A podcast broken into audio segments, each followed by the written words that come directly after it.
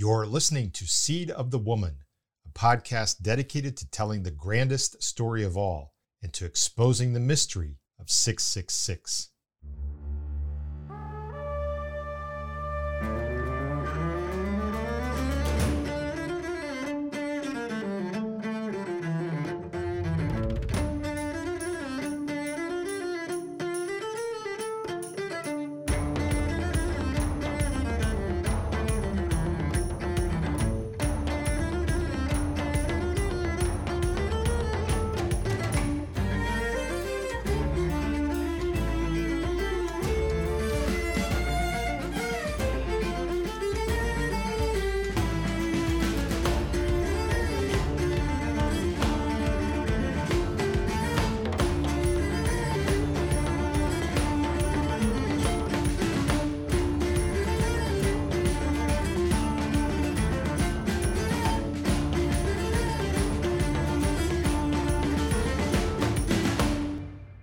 Seed of the Woman is produced by the Gospel Story Arc Project, using the science of story to better tell who Jesus is.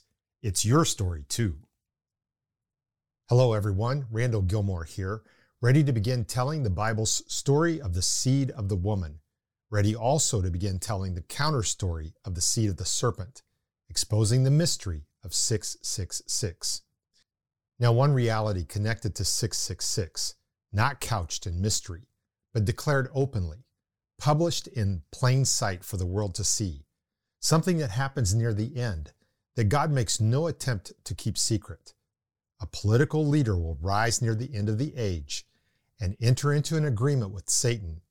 The beneficiary of Satan's power, his throne, and authority, this leader will become the seed of the serpent.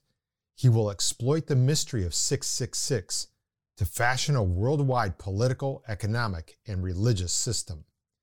And he will be well received. As I said last time, people are already lining up to receive his mark. But before going too far into Satan's counter story, we have to take a closer look at the story of the seed of the woman.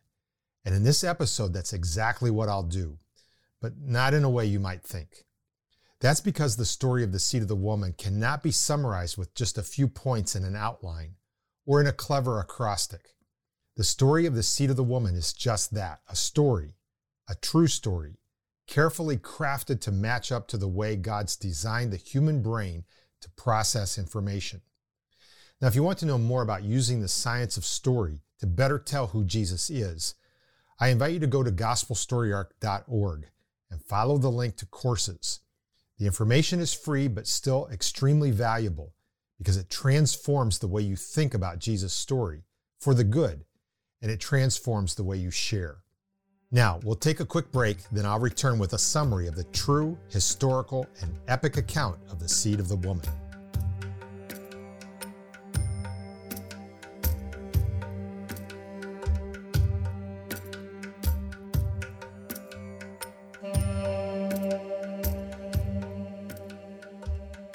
The story of the seed of the woman begins with the God of the Bible, who is the great creator and king.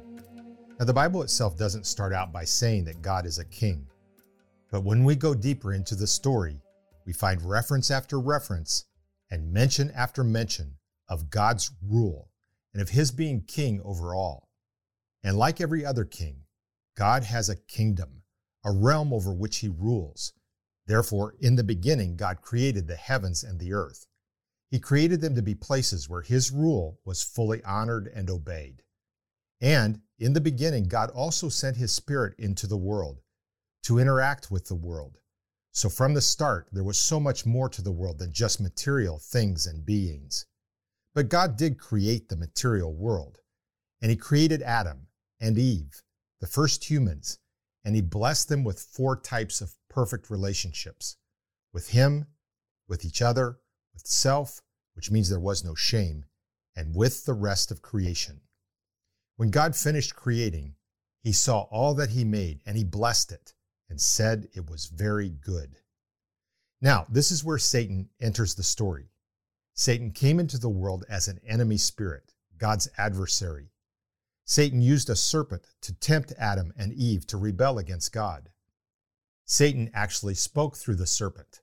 in an obvious display of what we now call animism. At its core, animism is an acknowledgement of spiritual power associating with material things and beings, and often controlling them. It's something people have always known. Spiritual power exists and makes itself known in and through the material world. As for Adam and Eve, they gave in to the temptation and disobeyed. Consequently, the four types of perfect relationships were broken. Their relationships with God were broken, and their relationships with each other were broken. In fact, Adam blamed the woman for their rebellion, almost as if he were pleading with God not to punish him, just her. As in, God, why don't you just kill her and make me a new one? Then we can start all over again. Obviously, a broken relationship. And their relationship with self was also broken. Now there was shame. Keep in mind that shame is the feeling that someone has because of their having done something dishonorable. Shame exists in the gap that's between the ideal version of one's self and reality. And in the case of Adam and Eve, in the beginning there was no gap, so there was no shame. But after disobeying, the gap between the ideal and what actually happened opened wide, and now there was shame. Finally, the perfect relationship with creation also was broken. In response to all this, God announced curses. First on the serpent, that it would crawl on its belly and eat dust for all of its life. Then on the woman, that she would experience pain in childbirth. Then God announced a curse on the man, that his survival on earth would be marked by struggle and pain. And finally, God announced a curse on the ground, that it would bring forth thorns and thistles, and not just fruits and vegetables. Life would become a struggle and would end in death and a return to dust. So the realm that was blessed and very good in the beginning was overtaken by evil, by pain and suffering, by sin and shame and unbelief, and by death. Still, there was hope. As part of the curse on the serpent, God promised to put hostility between it and the woman, and between someone called the seed of the serpent and someone called the seed of the woman. The expression seed of the woman seems very strange because everyone knows that seed belongs to men, not women. But this person is called the seed of the woman. Seed of the woman means this person will be born in an unusual way without the agency of a human father. So, in other words, he will be born of a virgin, and God will be his father. And since God will be his father, and the woman his mother, the seed of the woman will possess both a human nature and the nature of God. Therefore, like God, he will be a king. Hearing this, it's no surprise that Satan's counter story would someday feature his own seed becoming a king in this world, someone I've described so far as a political leader rising at the end of the age to form a kingdom while exploiting the mystery of 666. Now, God's mention of hostility between the serpent and its seed versus the woman and her seed divided humanity into two sides going forward. Even today, everyone is on one side or the other the seed of the woman or the seed of the serpent. There is no other choice. And right now, the hostility between the two sides feels as real as ever, Satan's ancient streams of corruption and counterfeit showing up everywhere and beginning to merge into the mighty river I mentioned in episode 1, forming a torrent that will overrun the world when the seed of the serpent finally seizes control.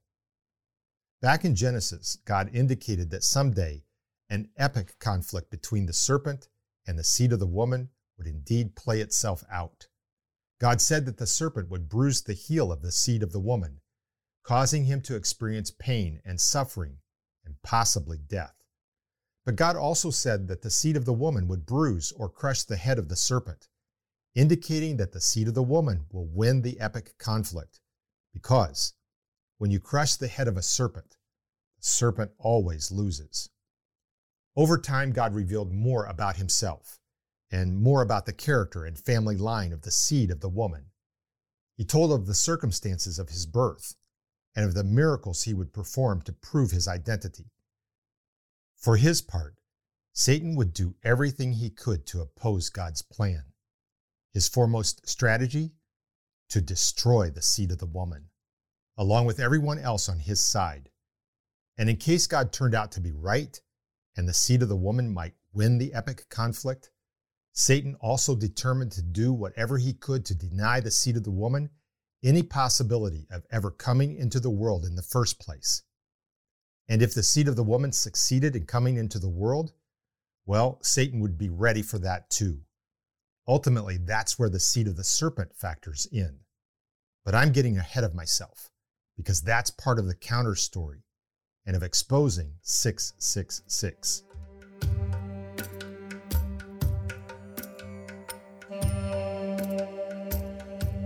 Eventually, Jesus came into the world to fulfill God's promise of the seed of the woman. Jesus was born of a virgin, just as we would expect, since God never intended for the seed of the woman to be conceived through the usual agency of a man. Jesus grew into adulthood and lived a perfect life. And he performed many miracles, not to show off his power, but to authenticate his identity. Still, the people of Jesus' day rejected him and they determined to destroy him in accordance with the plan of their spiritual head, Satan himself. The rulers and religious leaders of Jesus' day built a case against him. As forerunners of the seed of the serpent, they slandered Jesus, accusing him of doing miracles by the power of Beelzebul, the prince over evil spirits aligned with Satan. Now, if Jesus had allowed this slander to stand, people would think he wasn't confident of his identity, and they would turn away. He had to let them know he wouldn't back off any of the claims he made about who he truly was. But Jesus knew he was risking death, and not just any death, but death by crucifixion, which meant he would die under a curse, separated from God. But in spite of the danger, Jesus spoke up, showing absolute confidence in his identity declaring himself to be the one God promised. Ultimately, the rulers fulfilled their intentions. They took Jesus and murdered him on a cross. Make no mistake, it was murder. Though Jesus died willingly, knowing that his suffering and death was the bruising of the heel predicted long ago in God's promise of the seed of the woman. Jesus also knew that his death would pay the penalty that people deserve for joining the rebellion against God. Jesus spoke of his great love as motivation to make this sacrifice. He said, Greater love has no one than this, than to lay down one's life for his friends. Three days after suffering the bruising of his heel on the cross, Jesus rose again in power and victory over sin and death, his resurrection marking the beginning of the crushing of the serpent's head.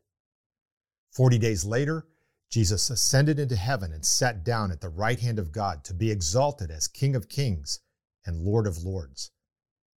This is why the title Lord means so much to us when we speak of Jesus. It stands for all we know about him as the seed of the woman, and for God's declaration that Jesus truly is the one he promised long ago. For this reason, the Apostle Paul said, If you confess with your mouth that Jesus is Lord and believe in your heart that God raised him from the dead, you will be saved. Meanwhile, Jesus remains seated for now at the right hand of God the Father, where he's interceding for us as our high priest and building his church, calling people from every nation to become believers in him. Someday, on a day fixed by God himself, Jesus will return to judge the world in righteousness.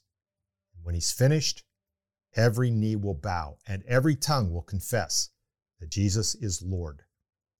But none of this takes place before the seed of the serpent makes his infamous attempt at the end of the age to take Jesus' place and rid the world of everyone on Jesus' side. In the end, Jesus wins this battle, and he does away with Satan and his seed. Afterwards, Jesus will completely restore all things and deliver his kingdom to God the Father, the great creator and king. God will create a new heavens and a new earth, and everything will begin anew under God's rule.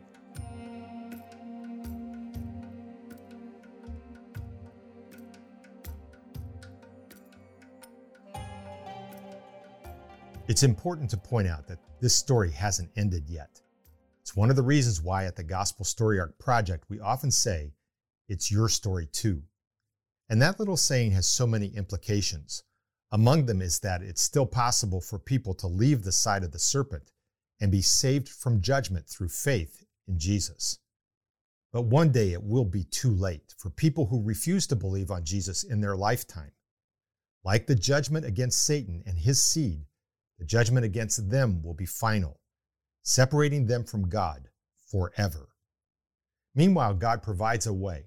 Because of his great love, Jesus spoke of this love when he said, For God so loved the world that he gave his only Son, that whoever believes in him should not perish but have everlasting life.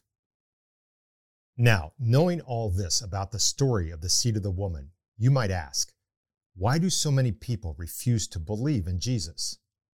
The answer is the same as the reason why people rejected Jesus the first time he came. It's because they remain on the side of the serpent, and that's the side of unbelief. It's also the side that thinks that Satan's counterplan will be the one to prevail in the long run. And this is one of the most important things to understand. Satan doesn't accept the ending of this story. To the contrary, he believes he can win. And the end time political leader to whom he gives his power, his throne, and his authority, his seed, the seed of the serpent, will be convinced of the very same thing, as will the people who follow him, people who have already begun to willingly embrace Satan's counter story and the mystery of 666. I'll get started summarizing that story next time on Seed of the Woman.